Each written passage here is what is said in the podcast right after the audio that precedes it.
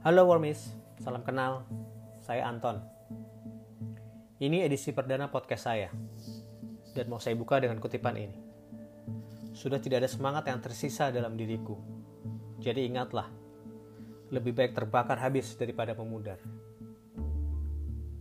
Kamu bisa tebak siapa yang ngomong gitu? Kalau belum bisa tebak, saya kasih clue ya. Dia juga pernah ngomong gini nih. I hate myself and I wanna die. Belum bisa juga tebak?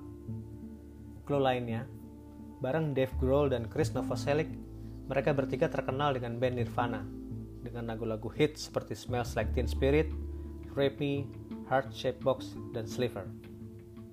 Kalau jawaban kamu Kurt Cobain, benar.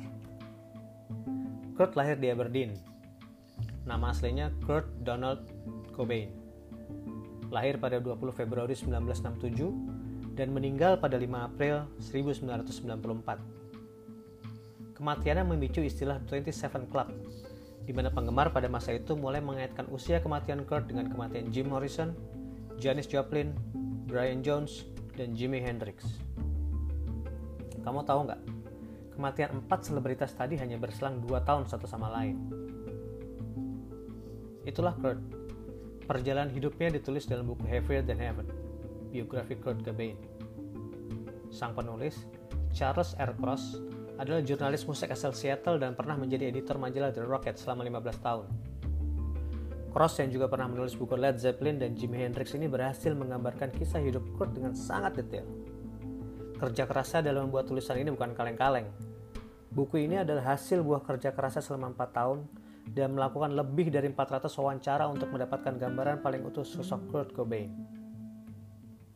Bukan cuma itu, dokumen-dokumen pun ia pelajari untuk kemudian disusun rapi hingga menjadi cerita yang hidup tentang sosok Kurt, band, kisah cinta, dan cerita di balik beberapa lagu Nirvana. Ambil contoh ini. Kamu tahu lagu Sliver adalah lagu tentang keluarga Kurt. Sliver adalah lagu tentang bocah laki-laki yang dititipkan pada kakek neneknya karena orang tuanya pergi ke sebuah pertunjukan. Anak itu nggak mau pulang, nggak mau orang tuanya pergi, jadi dia minta ke neneknya untuk antar balik dia pulang. Sudah pasti usahanya nggak berhasil. Di rumah neneknya itu dia makan kentang tumbuk karena pencernaannya bermasalah kalau makan daging. Terus waktu nonton TV anak ini tertidur. Ada lagunya makanya dalam teks itu, Grandma take me home, I wanna be alone. Katanya ini adalah lirik paling lugas dari semua lagu-lagu Kurt Cobain. Lagu ini ditutup dengan gambaran anak ini terbangun di dekapan ibunya. Komentar Kurt soal lagu ini cukup simpel. Katanya, ini adalah lagu paling jujur yang pernah kami rekam. Dulu sebelum baca buku ini, Sliver cuma lagu yang enak didengar untuk lari dari persoalan teman dan sekolah. Itu buat saya pribadi ya. Kalau kata orang pinter, lagu buat eskapisme. Pasang headphone, style volume tinggi, dan bergaya ala musisi berambut gondrong di atas panggung. Setelah baca, lagu ini selalu membuat pikiran terbayang pada kehidupan Kurt yang gelap dan penuh lika-liku. Ya, selama baca buku ini, Wormis seperti ditarik ke dalam hidup Kurt semasa kanak-kanak. Remaja yang harus menghadapi kenyataan pahit tentang orang tuanya yang berpisah, serta pasang surut perjalanan musiknya.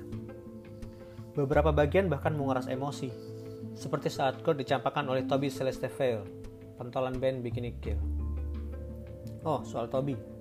Kalau tahu lagu Aneurysm, itu adalah lagu yang ditulis oleh Kurt untuk Toby. Pantas, selain lirik Beat Me Out of Me yang berulang, ada juga She Keeps It Pumping Straight to My Heart yang diulang terus dalam lagu ini. Wormis yang tahu dan suka Nirvana dijamin bakal susah berhenti baca. Kenapa? Karena sebagian kisah hidup Kurt yang selama ini tersembunyi berhasil diungkap dengan baik dan kasih sudut pandang baru, termasuk detik-detik kepergiannya. Di buku ini Cross cerita saat-saat sebelum Kurt menghabisi nyawanya sendiri pakai shotgun Remington 20. Mulai dari saat ia mencium bau parfum istrinya Courtney Love, memutar album Automatic for the People dari R.E.M., hingga isapan terakhir beberapa batang rokok Camel Light. Bagian terakhir ini paling ngebekas di saya. Saya bacain ya. Dia mengambil senapan yang berat, meletakkannya sedemikian rupa menghadap langit-langit mulutnya. Ini akan sangat keras. Dia yakin itu. Kemudian dia pergi. Oh ya, buat kamu, Wormis, yang belum bisa move on karena kematian Kurt, setelah baca buku ini mungkin lebih bisa menerima kepergiannya. Nggak jamin tapi. Salam.